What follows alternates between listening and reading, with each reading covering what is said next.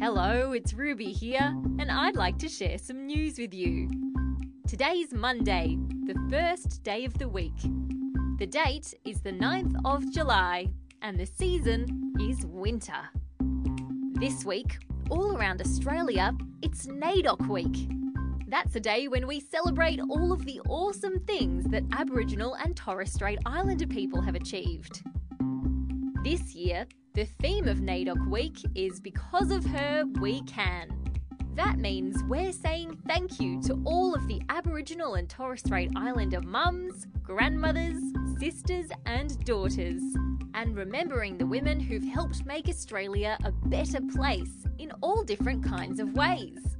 They might be activists, like Gladys Elphick, or lawyers, like Megan Davis.